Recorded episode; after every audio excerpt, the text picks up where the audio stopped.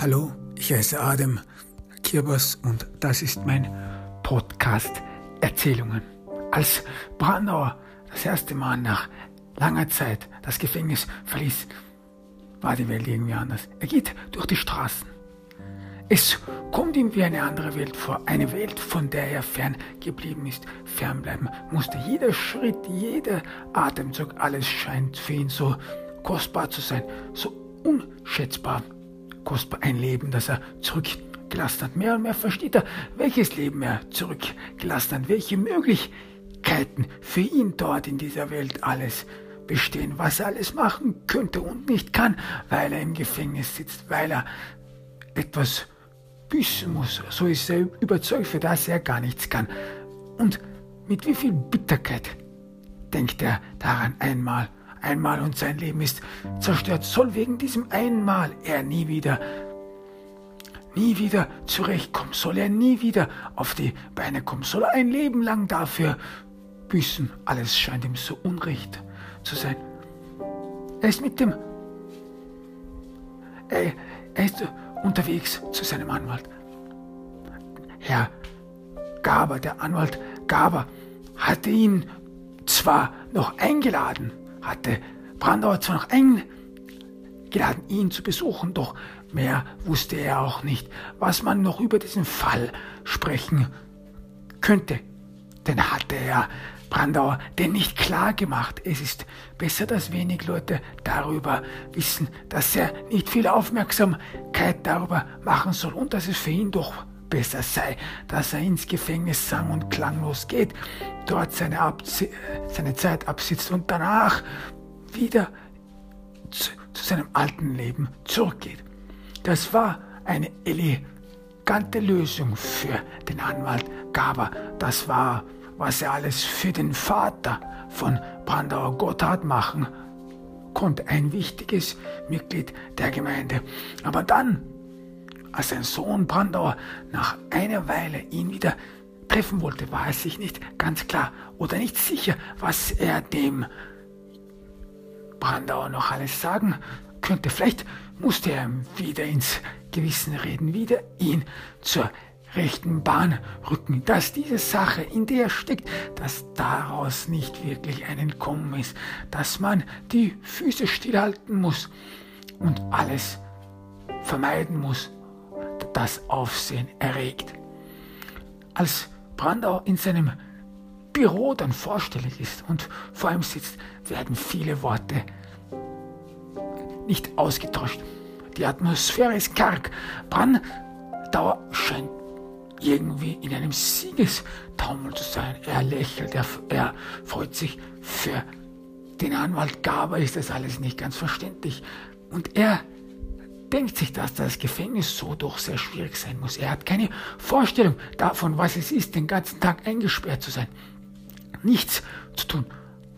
Und er stellt sich vor, dass in seinem Büro das, was er als Freiheit bestimmt, was er machen kann, tun kann, hin und her laufen kann, all das er im Gefängnis nicht tun könnte, von dem beraubt werden würde. Und was wäre dann aus ihm?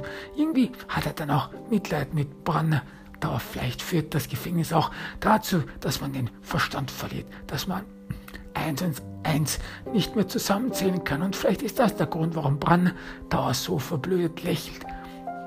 Doch der Grund, warum wirklich, der, der wirkliche Grund, warum Brandauer lächelt, ist, weil er sich zunehmend Mut zugesprochen hat, in seiner Verzweiflung, in seiner Verdrossenheit, ist er davon überzeugt, dass er das Richtige macht, dass er früher oder später wieder Held sein wird, dass sich die Leute dann anschauen werden, wenn er zurückkommt in einem Triumphbogen und jedem sich selbst präsentiert.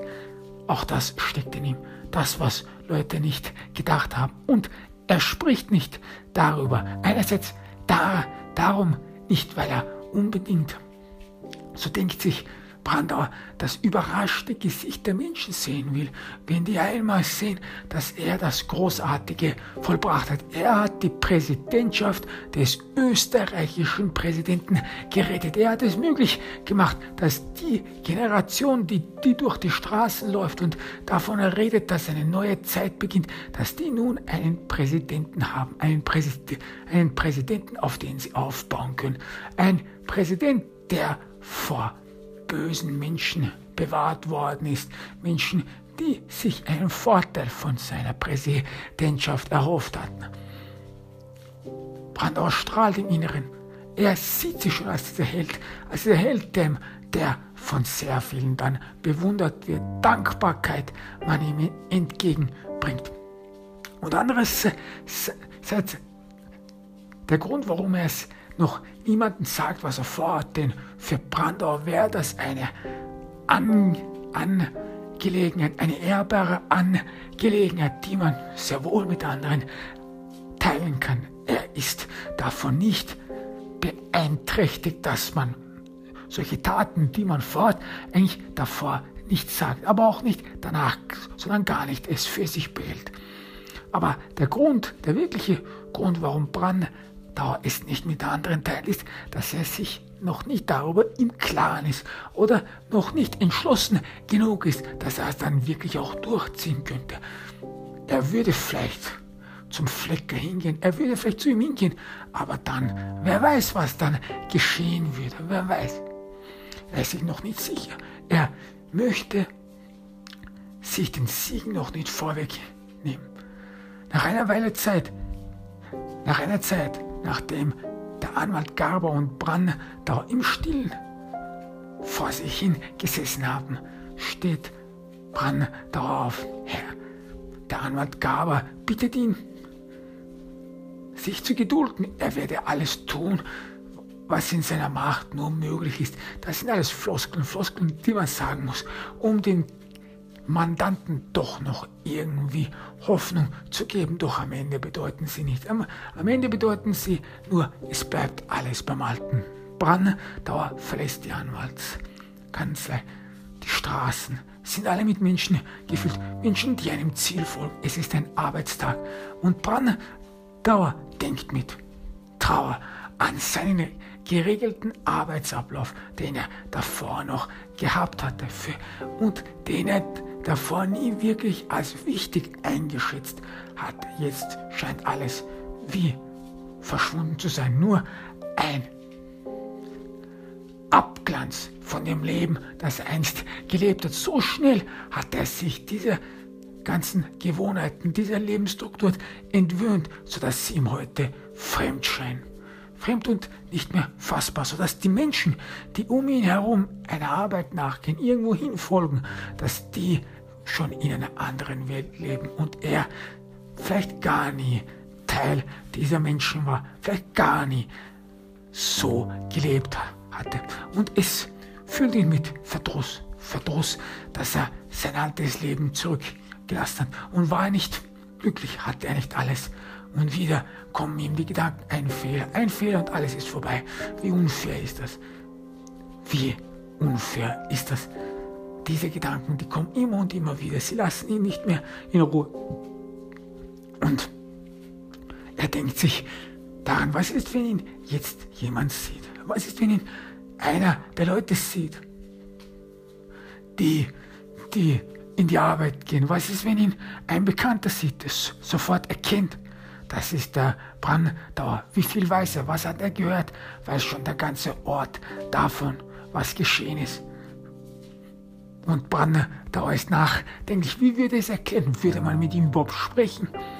Würde man auf ihn zukommen? Würde man ihn überhaupt grüßen? Was würde er machen und was wäre seine notwendige Antwort? Was antwortet man darauf? Würde er nicht jedem bestätigen, dass er hier frei auf der Straße herumläuft, damit er gar nicht im Gefängnis ist, damit die Gerüchte, die über ihn dort verbreitet sind und womöglich auch verbreitet worden sind, so gar nicht stimmen, dass es kein Kopf und Fuß hat und dass er der lebende Beweis, der vor ihnen steht, doch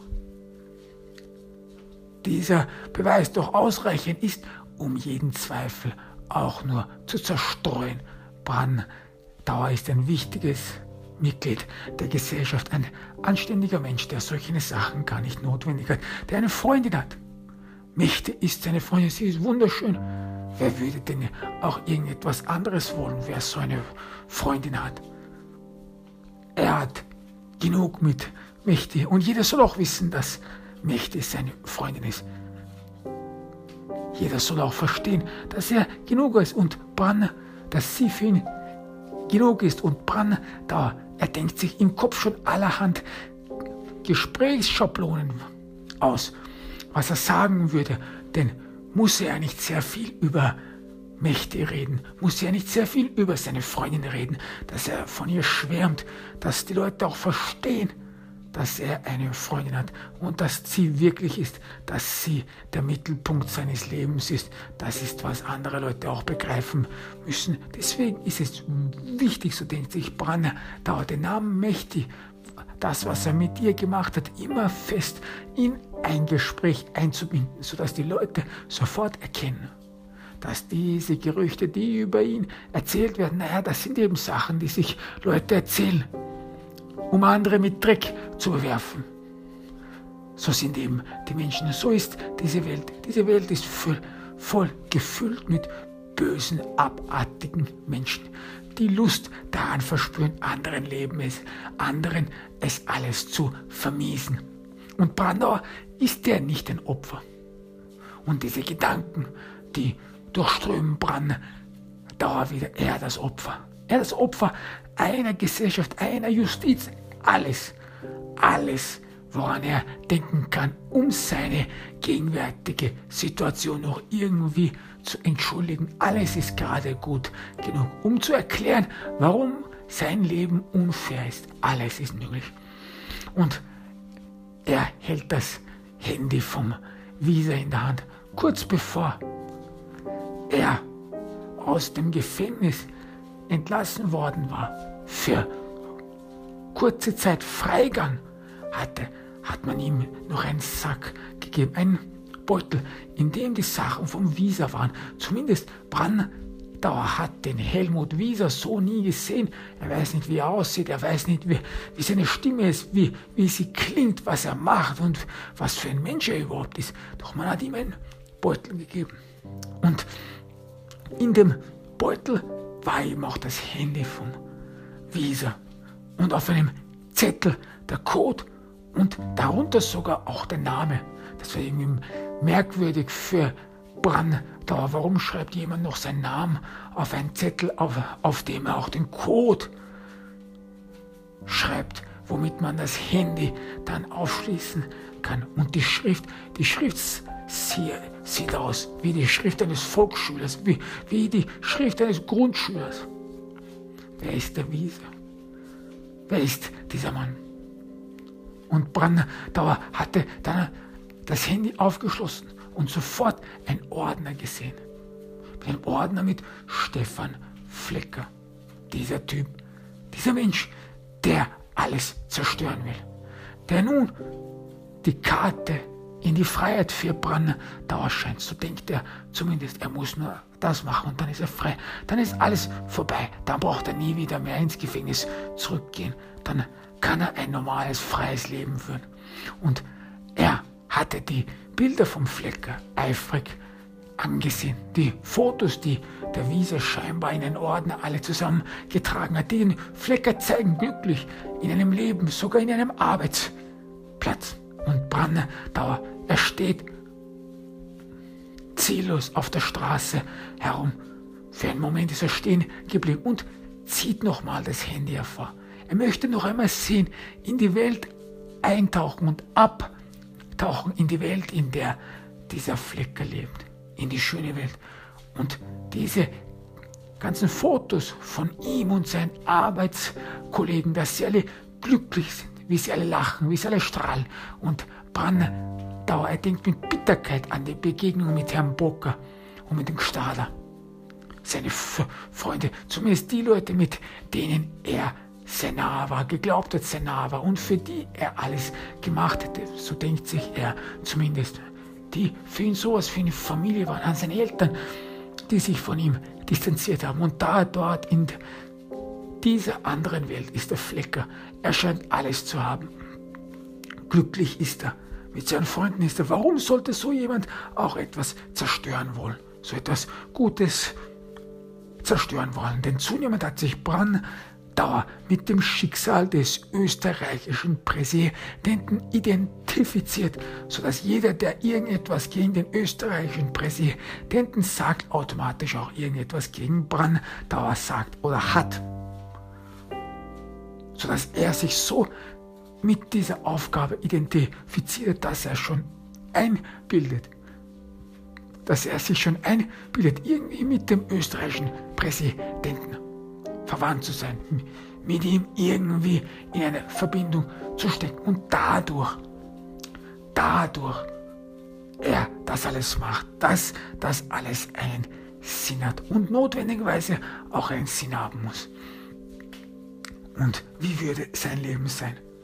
Wie würde sein Leben sein, wenn er einmal freigesprochen wird oder als Held dargesprochen wird, Brand, oder als Held ausgewiesen wird, Brandauer er muss sich wieder Mut zusprechen, Mut zusprechen, denn die Bilder vom Flecker und sein Leben, sie scheinen alle so unfair zu sein.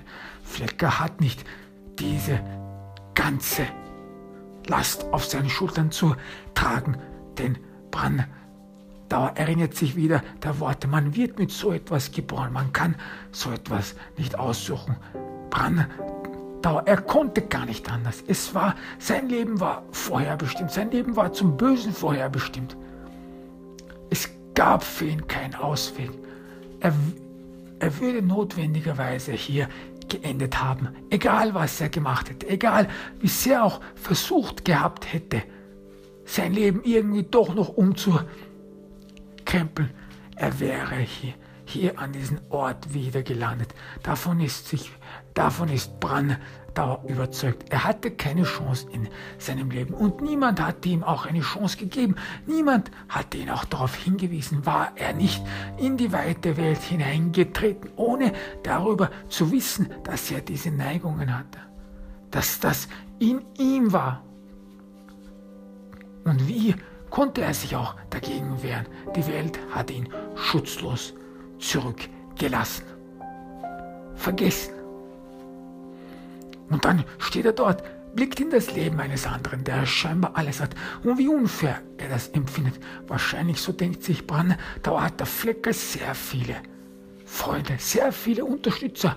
Denn so denken ja die Menschen, die Opfer, die haben immer so Mitleid mit den Opfern, was das auch immer heißt. Für Brandauer hat das alles keine wirkliche Bedeutung. Er kann nicht so weit in die Tiefe denken, weil er nie darüber nachgedacht hat, was wohl mit den Opfern wird, was wohl die Menschen dahinter sind, was der Mensch dahinter ist, der so etwas durchgemacht hat und wie viel ist da davon auch wahr.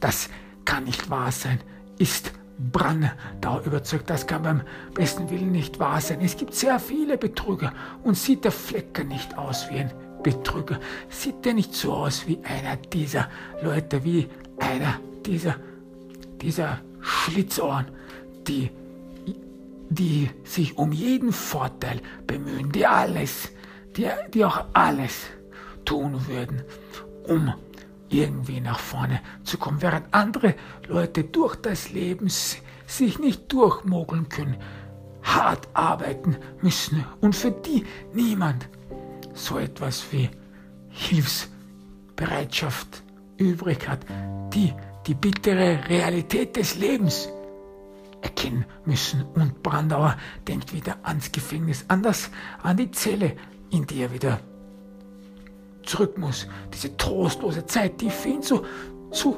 verloren scheint. Verloren.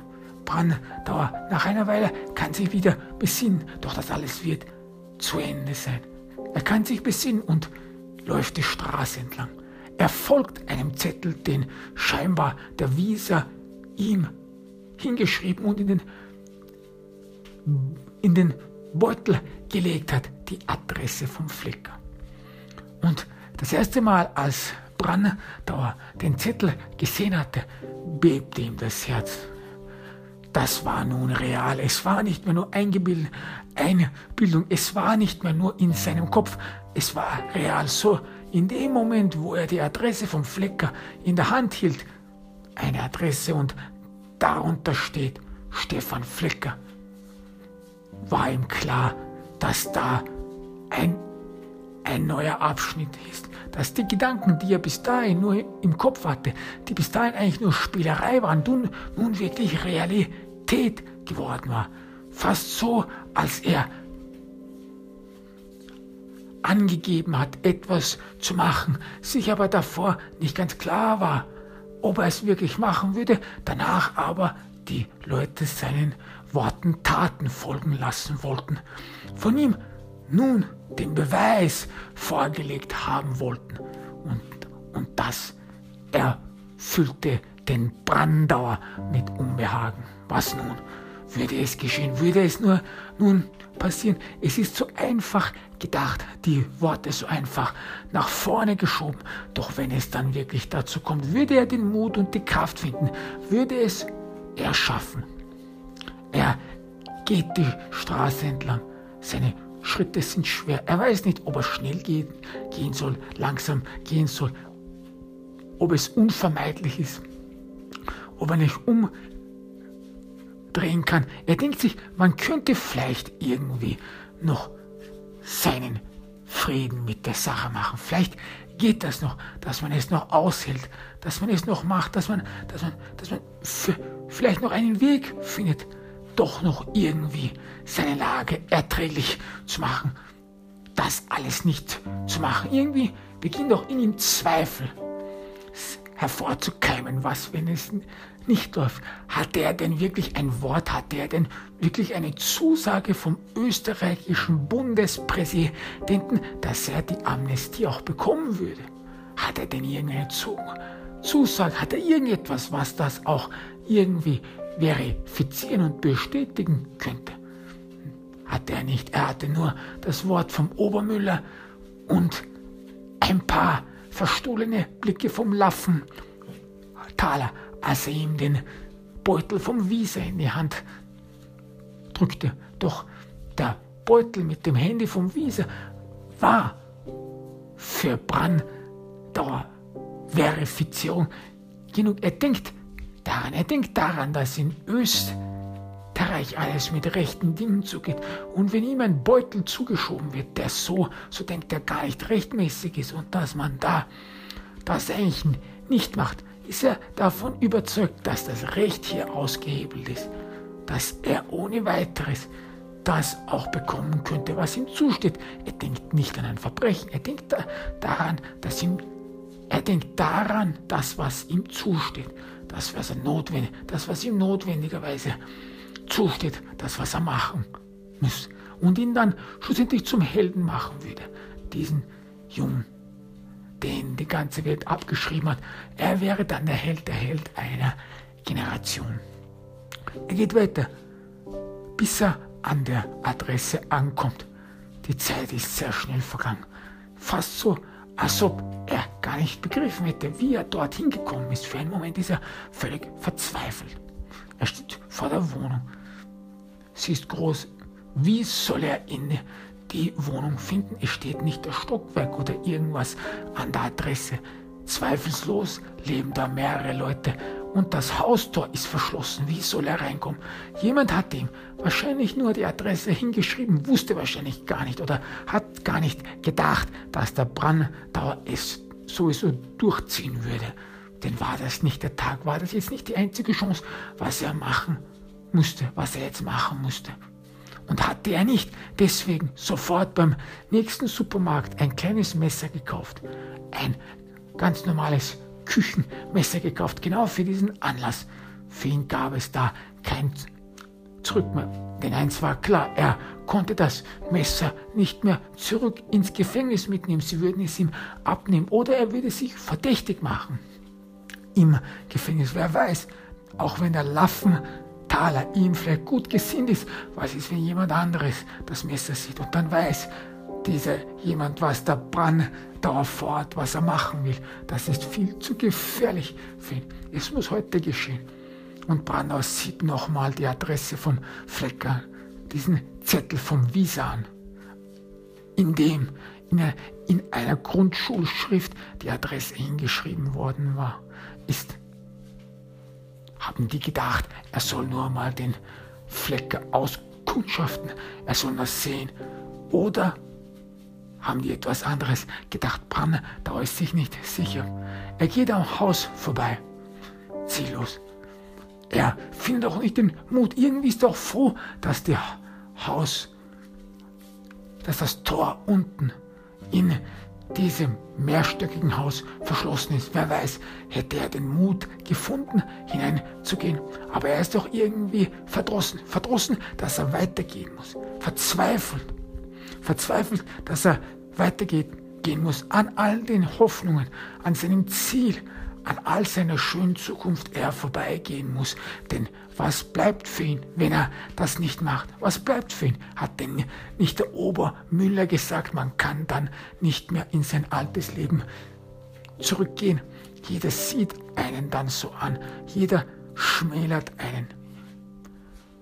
Du bist dann nur mehr bekannt als derjenige, der das und das gemacht hat. Die können dann nicht mehr anders machen, sind dann verloren.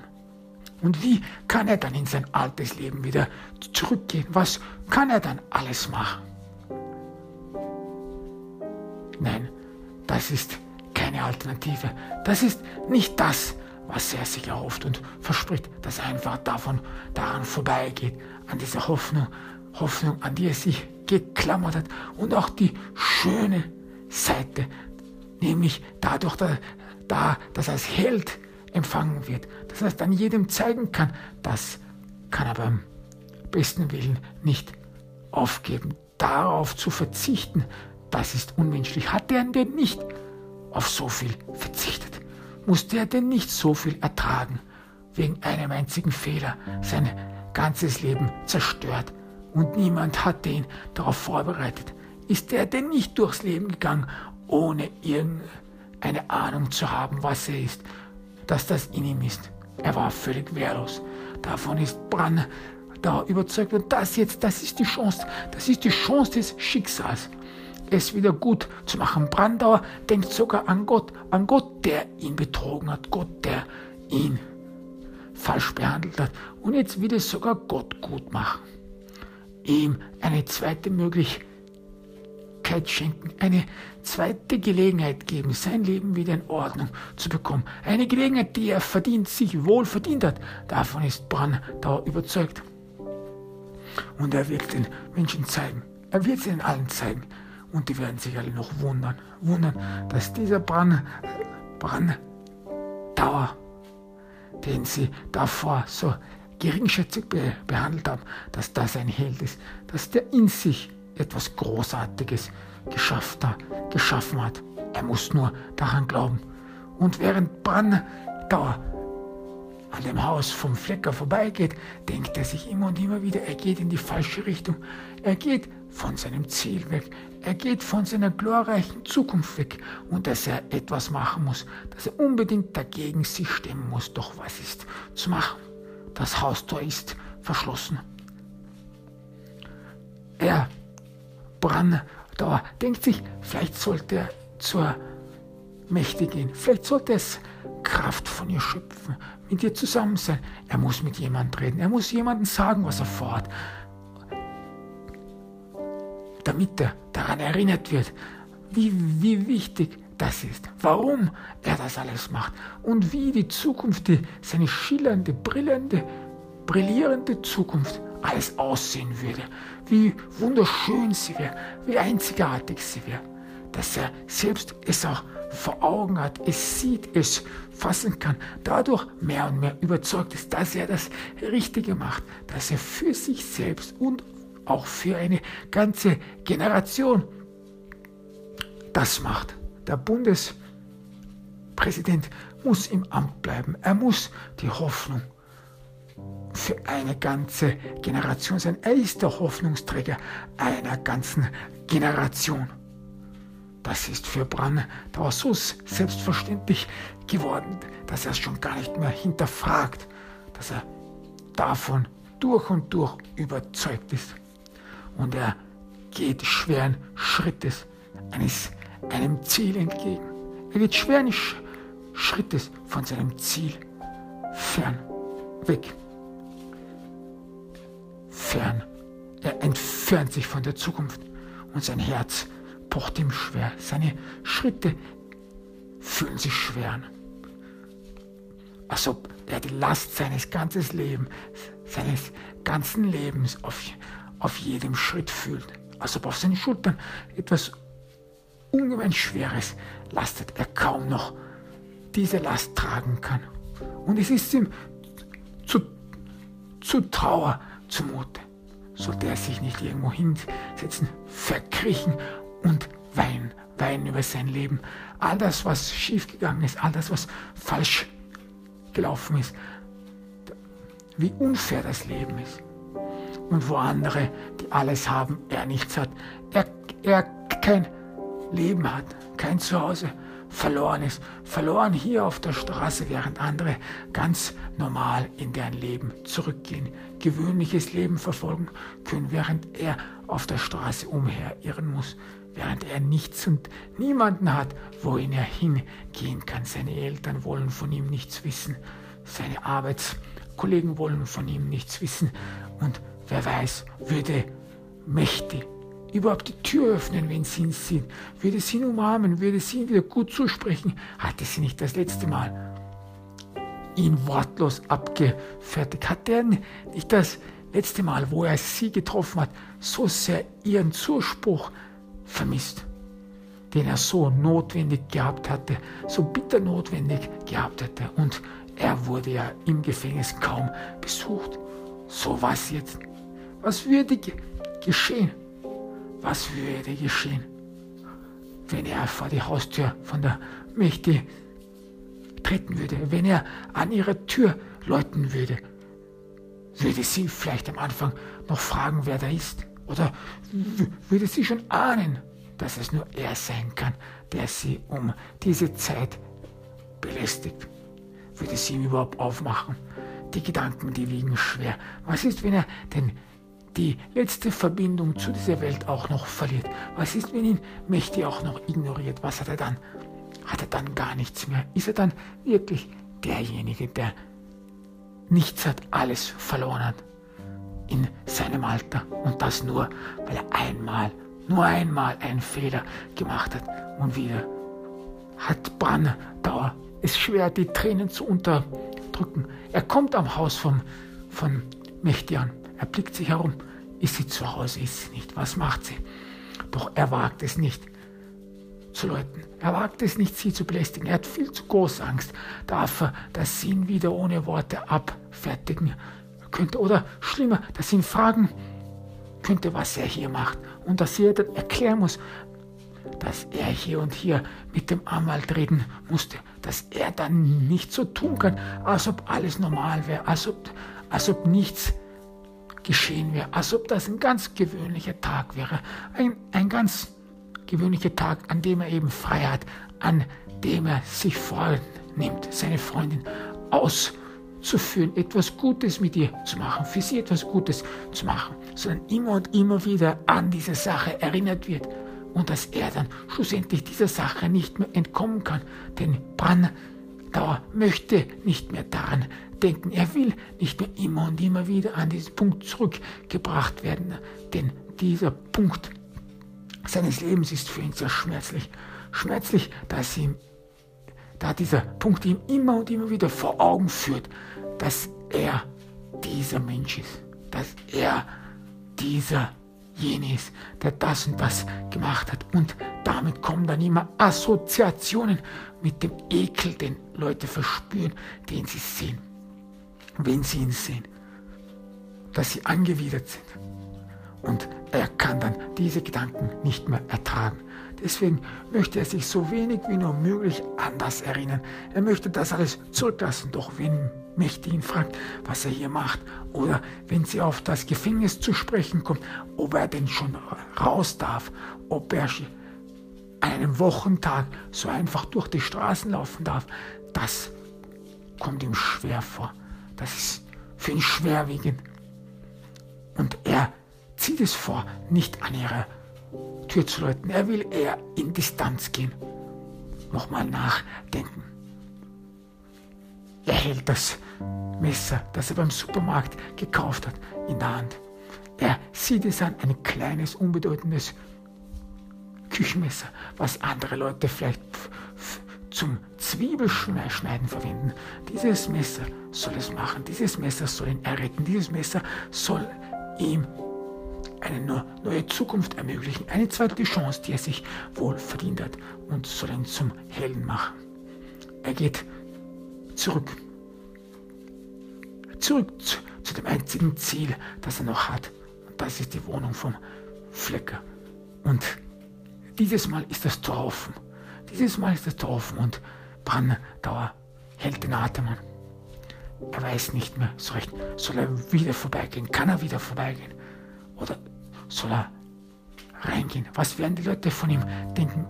Aber in seiner Situation ist es da noch wichtig, was andere von ihm denken. Sollen sie nicht das denken, was in der Zukunft auf ihn wartet, nämlich, dass er ein Held ist, nämlich, dass er etwas ganz Bemerkenswertes geschaffen hat, für viele Leute eine neue Generation ermöglicht hat. Ist das nicht eher das, was Leute von ihm denken sollen? So was und warum sollte er sich um die Leute scheren, die in der Gegenwart ihn denken, die immer noch von ihm glauben, das ist der alte Brandauer, das ist derjenige, der der und das gemacht hat, das ist der, der unverbesserlich ist, als ob man ihn schon abgeschrieben hätte. Er, Brandauer, sollte lieber daran denken, wie er in der Zukunft diese Menschen, wie in der Zukunft diese Menschen ihm begegnen werden, wie sie ihn sehen werden, ihn vielleicht anlächeln werden, ihn strahlen werden, anstrahlen werden. Dieser Held, der etwas Großartiges gemacht hat, der, der diesen Hochstapler Flecker beseitigt hat, der diesen Hochstapler und Egoisten, der nur darum sich gekümmert hat, seinen eigenen Vorteil herauszuschlagen, dem die ganze Gesellschaft und die Menschen egal sind, der nichts von der neuen Generation wissen wollte, dass er den dann endgültig beseitigt hat, dass er somit dem Bundes Präsidenten die Möglichkeit gegeben hat, seine Pläne umzusetzen, das, was er versprochen hat. Das ist wichtig. Und da würden ihn so viele Leute wie ein Held empfangen, ihm die Hand reichen, alles Mögliche machen. Brandauer ist überzeugt davon, er muss nur daran denken. Er muss nur daran denken, fest daran denken. Er atmet aus. Er atmet ein und atmet aus. Stellt sich seine Atmung vor. Er hat es eigentlich so kaum nie, nie gemacht, seine eigene Atmung irgendwie bewusst gewahr zu werden und auch zu kont kontrollieren. Doch er muss atmen. Er ist sich darüber klar, dass er atmen muss. Denn wer weiß, er muss vielleicht stiegen gehen. Und für einen Moment ist er überrascht, an was er alles denken, denken kann. Diese Sache, die ihm so fern schien, die ihm unmöglich schien scheint ihm mehr und mehr möglich zu sein. Und was dann? Er muss eben irgendwie die Tür auswendig machen, suchen und finden, wo der Flecker ist. Und dann, und dann, er traut sich es immer noch nicht zu denken, dann wird es schon irgendwie geschehen. Die Gedanken überhäufen sich.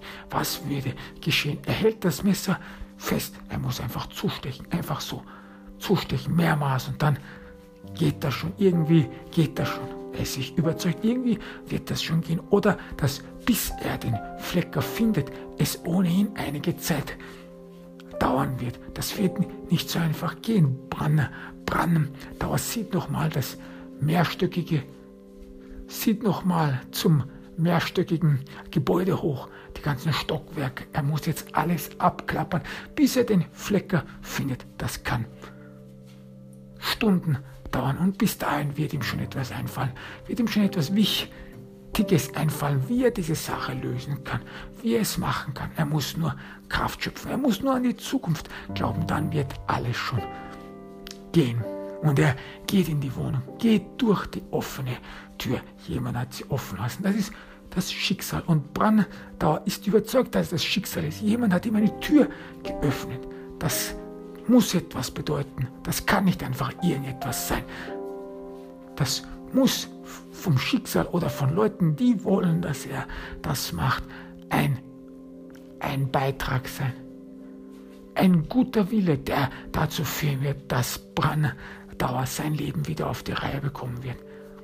Dass er die zweite Chance bekommt, die er so verdient, die für ihn notwendig ist, damit er wieder, wieder dieser Österreicher sein kann, der sich für sein Land einsetzt, der sich für sein Land opfert, der Verbrechen einem Ende macht, der diesem Hochstapler, Flecker, diesem Lügner den Mund verschließt. Das ist das, was, das ist Brand, Brandauers Mission. Und auf dem Weg zu seiner Mission, zu der Stille, findet er allerhand Omen. Omen, die seinen Glauben noch mehr unterstützen, sein Glauben an diese gerechte Sache noch mehr unterstützen. Die Menschen wollen es. Vielleicht wissen auch einige davon, was er vorhat. Im Gefängnis wird sich das vielleicht rumgesprochen haben. Der Laffen, Thaler, er denkt an den Laffen. Thaler ist ja nicht einer von der, von der Justizwache, der auswärts lebt, der auch so ist. So, er erinnert sich die Worte vom Obermüller. Auch der Laffen, Thaler ist so. Und vielleicht hat er das alles geplant oder vielleicht hat er darüber gesprochen, da ist jemand, der sich für sein Land aufopfern will. Und Brandauer, der gefällt sich in dieser Rolle, dass viele Leute womöglich über ihn reden, positiv über ihn reden, ihn mit Bewunderung und Wertschätzung betrachten. Wer ist dieser Junge? Sich vielleicht fragen, über ihn wiss, etwas wissen wollen. Fragen stellen. Ist das unser Held? Und dass die und die Gedanken, die durchströmen Brandauer, die geben ihm Kraft, Kraft, die Stiegen hochzugehen. Seine Schritte sind wieder fest entschlossen. Selbstverständlich wird es gehen. Die werden ihn als Held darstellen. Die werden aus ihm einen, einen bemerkenswerten Menschen machen, den man bewundern muss, den man nicht so einfach beiseite schaffen kann und er steigt die Stiegen hoch. Seine Atmung ist schon ganz ruhig. Und dann mit einem Schlag, mit einem Schlag hört er eine Tür aufmachen. Hört er, wie eine Tür aufgemacht wird. Und er hält den Atem an. Er hat das gar nicht bedacht. Was ist, wenn ihn jemand sieht? Ist das noch, ist das ein Verbrechen, was er vorhat? Oder ist das ein Akt, um die Menschen zu befreien? Was ist es? Was es ist? Was ist es? Was ist, wenn ihn jemand sieht? Muss er nicht vorsichtig sein. Denn noch ist die Tat nicht vollbracht. Noch ist er noch auf halbem Wege, denkt sich Brandauer. Was ist, wenn ihn jetzt jemand sieht und darüber redet? Was ist, wenn er dann sofort ins Gefängnis zurück muss und dann nicht mehr die Chance bekommt, das noch zu vollbringen, dieser Held zu werden? Alles könnte nun vorbei sein, alles. Doch wie soll er reagieren? Brandauer blickt an sich selbst herab und er sieht, dass er in seiner Hand fest das Messer hält. Das Messer schon bereit ist für die Tat, dass es nach Blut ruft, dass es gemacht werden muss und dass er schon so in, den, in dem Gedanken sich vertieft hat, dass er das machen wird, dass er völlig vergessen hat, dass er das Messer schon in der Hand hält, dass der Weg ihn schon dorthin führt, dass er notwendigerweise nur mehr zustechen braucht, sobald er die Wohnung vom Flecker gefunden hat. Doch jetzt mit dem Öffnen einer Tür könnte jemand ihn sehen. Was dann? Was ist die notwendige Antwort? Sollte er vorbeigehen? Sollte er sich verstecken? Was ist, wenn man ihn später erkennt, was ist, wenn er es nicht schafft. Und davor hat Brandauer große Angst, denn er ist schon so überzeugt davon, dass wenn er es einmal schafft, wenn er einmal diesen Flecker beseitigt, wird alles schon gut gehen. Er wird die Amnestie vom Bundespräsidenten bekommen. Der Bundespräsident wird den Brandauer einladen, ihm auf die Schulter klopfen. Im ganzen Fernsehen wird man sein Bild sehen. Der Held. Das alles kann ermöglicht. Das alles kann ermöglicht werden und das alles kann er haben. Doch was ist, wenn er es nicht schafft? Was ist, wenn er versagt? Und der Gedanke lässt Brandauer Dauers Knie zittern. Was ist, wenn er, wenn er nicht die Courage auffinden kann, den letzten Schritt zu wagen, den letzten Schritt, der notwendig ist, den letzten Schritt, wenn er vor dem Flecker steht, den letzten Schritt, der ihn endgültig befreien würde, der ihn zum Held machen würde. Und, und Branner da steht wie angewurzelt auf der Treppe stehen. Er weiß nicht, was er machen soll. Soll er vorbeigehen? Doch in seiner wilden Verzweiflung kann er sich noch da zu dem Gedanken retten, dass er vielleicht so tun sollte, als ob er hier nur auf Besuch wäre, als ob er hier nur jemanden besuchen wolle, als ob das nicht seine Wohnung wäre, so wie ein ganz nur gewöhnlicher Mensch. Das ist alles. Das ist, was ihm gerade noch einfällt, wo er noch gerade noch die Kraft findet, mit seinem Plan aufwarten zu können. Er versucht das Messer hinter seinem Rücken zu verstecken. Er hat Angst, wenn er das Messer einmal aus der Hand gibt, dass er dann nicht mehr die, die Kraft finden könnte, es wieder zu umschließen, es wieder festzuhalten, dass dann ihm die Kraft völlig verlust, verlustig geworden werden würde und dass er auch die Entschlossenheit vermissen würde, mit der er jetzt ist. Und Branner, da beginnt sich dann über diesen Unbekannten, der ihm nun scheinbar entgegenkommen wird, zu ärgern. Seine Entschlossenheit schwankt, er schwankt, er ist im Schwanken, er ist sich nicht mehr darüber im Klaren, ist das noch rechtens, soll er noch das durchziehen, soll er noch weitergehen? Und was macht er dort überhaupt? Mehr und mehr diese Gedanken, die setzen sich in seinem Kopf fest. Sie verwirren ihn, sie verwirren ihn, sodass ihm sogar etwas schwindlig wird, schwindlig.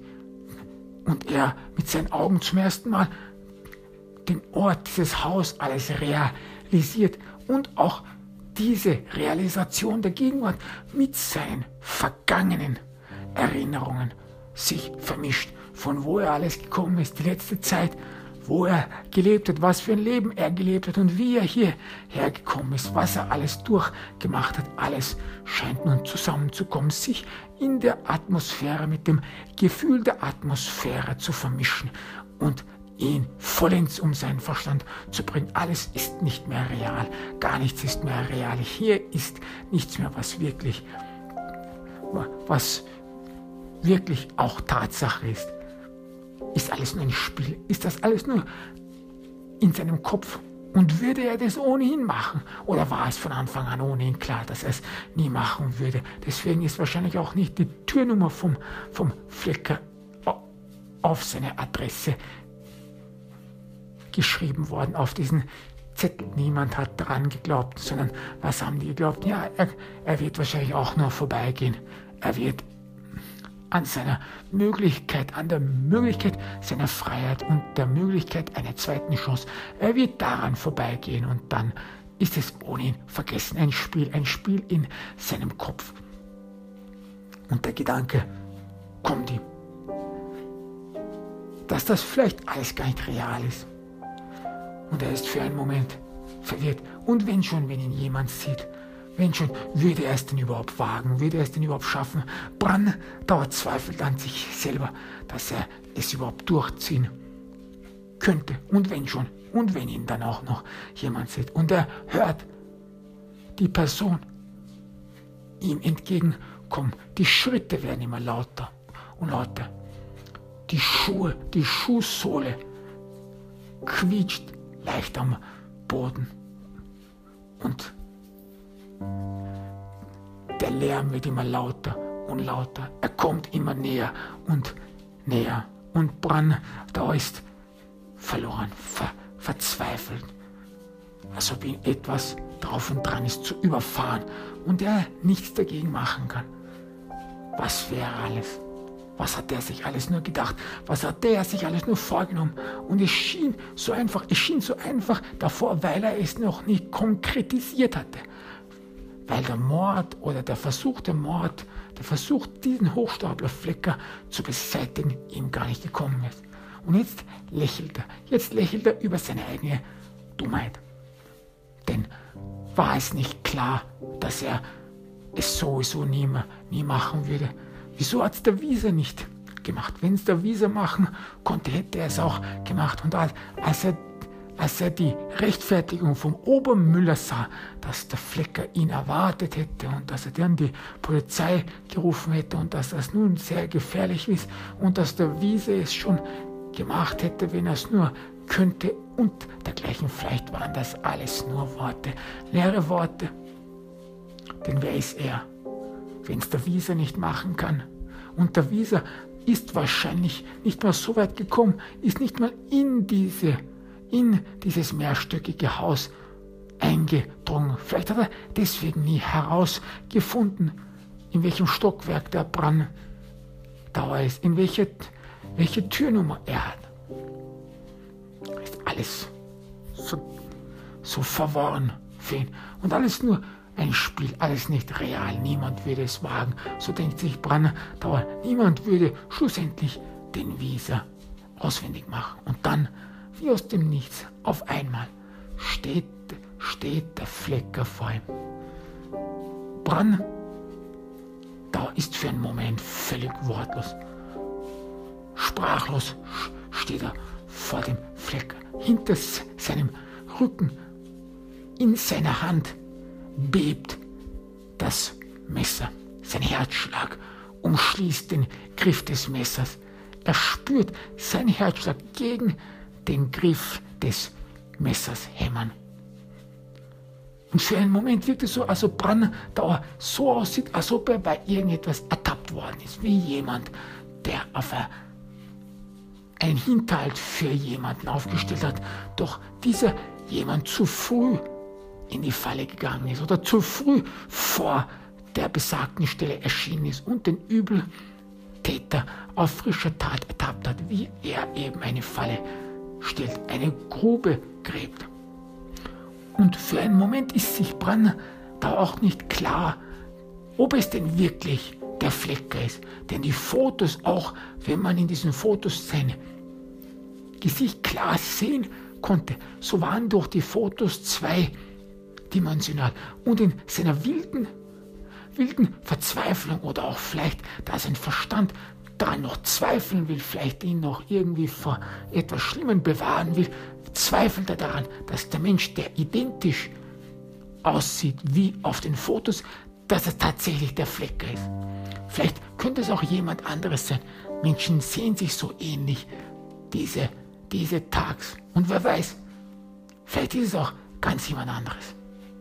Doch der Flecker bleibt vor ihm stehen, denn der Brandauer versperrt den Weg. Brandauer hat es gar nicht bemerkt, dass er in der Mitte des Raumes steht und dass er so den Weg dem Flecker versperrt, dass er an ihm vorbeikommt. Der Flecker sieht ihn an für einige Sekunden verdrossen. Er hat keine Angst vor ihm sollte er denn Angst vor Branndauer haben? Branndauer ist sich nicht entschlossen. Genug, was soll er machen? Wohin soll er sehen? Und in seiner Verstörtheit sieht er den Blecker klar an. Er sieht dieses Gesicht, das auf den Fotos noch so lachend war, das so viele Freunde hatte. Er sieht diese Augen, er sieht diese Haare, er sieht diese Kleidung, alles. Und er merkt, dass im Kontrast zum Flecker er gar nichts hat. Er ein Nichts ist, er völlig verloren ist. Und wieder spürt er den Hass in sich auf, aufkeimen, aber auch die Verzweiflung, die Verzweiflung, dass er es vielleicht gar nicht mehr machen würde, dass er jetzt wo er nur dran gedacht hat, jetzt die Kraft misst. Und wie sehr hätte er diese Kraft gehabt, hätte er haben müssen. Jetzt diese Kraft gegen diese, diesen Drang, diesen Drang, alles hinzuschmeißen, wegzulaufen, diese Kraft aufzuwenden. Und er ist für einen Moment schon völlig wie angewurzelt. Er steht dort völlig verloren. Doch seine Hand, die scheint irgendwie von selber sich zu bewegen. Und sie kommt hervor von seinem Rücken, von dem Versteck. Diese unheimliche Gedanke, der auch hinter der Fassade steckt. der Flecker hat es gar nicht gemerkt. Der steht immer noch da voller Erwartung, dass der hierjenige Mann vor ihm weichen wird oder auf die Seite gehen wird. Und als er merkt, dass es nicht so ist, geht er selber auf die Seite, damit der Mann an ihm vorbeikommt. Brandauer denkt sich wieder, der hat keine Angst. Er weiß nicht, dass er kommt. War der Wieser wirklich da? Und immer wieder beginnen die Gedanken, sich in ihm festzusetzen. Die Gedanken, die dauern irgendwie zu lange. Die dauern zu lange. Er ist zu sehr in Gedanken verschwunden. Und mit einem Mal, und mit einem Mal sticht er zu. In den Arm. Und ein Schrei geht los. Ein Schrei geht durch, halt, durch den Gang. Ein Schrei, der Brandauer erschreckt, denn es ist seine Hand, die den Flecker erstochen hat. Er sieht verblüfft das Messer an. Er sieht verblüfft seine Hand, die einfach so ausgestreckt worden ist und voll in den Arm vom, vom Flecker gedrungen ist. Er sieht das Blut herausrinseln. Er sieht Fleckers Gesicht, seine weit aufgerissenen Augen, wie ein anstarrt, fassungslos, als ob er irgendeine Antwort, irgendeine Erklärung für das suchen würde. Doch für Brandauer gibt's keine Erklärung. Und der Flecker beginnt wieder zu, zu schreien, schreien und Brandauer ist erschrocken. Er erschrickt jemand könnte es hören. Für einen Moment denkt er gar nicht mehr daran, vom Helden zu sein und dergleichen. Nein, es ist dieser Moment und er ist erschrocken. Jeder Schrei, jeder Ton, den der Flecker von sich gibt, geht ihm durchs Mark, geht ihm durch den Körper und er ist völlig verzweifelt. Für einen Moment weiß er nicht mehr, was er machen soll. Seine Füße zappeln, soll er weglaufen, soll er weitermachen. Doch die Sache ist noch nicht beendet. Der Flecker lebt noch, der Flecker lebt noch und Brann Dauer traut sich nicht, ihn anzusehen. Diese Augen, die ihn anstarren, die, die sich an ihn geheftet haben, versuchen in seinem Gesicht irgendeine Ecke, irgendeine Menschlichkeit zu erkennen. Diese Augen, die völlig überrascht, überhäuft und überrannt wirken, die gar nicht mal, die nicht genau damit gerechnet haben. Diese Augen, die versuchen dann noch irgendwie aus, aus dieser Sache noch schlau zu werden. Was ist hier geschehen? Warum macht er das? Und Brandau ist erschrocken, er ist erschrocken und er merkt zum ersten Mal, dass Tränen in sein Gesicht kommen. Oder ist es Schweiß? Er weiß es nicht. Er kann nicht mehr richtig sehen. Und wie mechanisch geht seine Hand zurück und sie streckt sich aus mehrmals, mehrmals und die Schreie werden lauter. Er hatte gar nicht gedacht, dass sie noch lauter werden können, diese Schreie voller Schmerz. Und Brandauer, er sticht zu, er sticht zu, er sticht mehrmals zu. Seine Augen sind schon geschlossen, er sieht schon gar nichts mehr. Er kann schon nicht mehr atmen. Vor lauter Ding. Er hat den Atem angehalten und es wirkt so, als ob er etwas extrem Anstrengendes gemacht hat. Die ganze Zeit hat er vergessen zu atmen. Brandauer atmet schwer. Er atmet aus, er atmet ein, als ob er versucht, sein Herz noch irgendwie zu, zum Stillstand zu bringen, als ob es nicht sehen soll, als ob es nicht begreifen soll, was hier geschieht. Irgendwie noch seine Augen davor zu verschließen, sein ganzes Herz davor zu verschließen. Und dann spürt er einen Körper, eine Hand, die über ihn streicht. Vielleicht das Gesicht vom Flecker, das ihm über den Bauchstreich zu Boden fließt. Und er fühlt etwas Feuchtes. Blut, ist es Blut, aber er traut sich, es nicht anzusehen. Er, sein Herz pocht, sein Herz bebt. Er spürt einen leichten, dumpfen Ton, wie ein Sack, der zu Boden geht. Er hätte gedacht, dass es vielleicht ein Scherbenhaufen ist, irgendwas, was zu Bruch geht, was so viel Lärm macht. Doch es ist nur ein dumpfer Sack, der zu Boden fällt. Und der Brandauer, er dreht sich sofort um, dreht sich sofort um und er läuft die Stiegen runter. Fest atmend, er hat wieder seinen Atem gefunden, als ob er sich wieder erinnert hat, dass er atmen muss. Und er selbst begreift nicht, was er gerade gemacht hat. er selbst denkt auch in diesem Moment gar nicht, dass er sich zum Helden gemacht hat.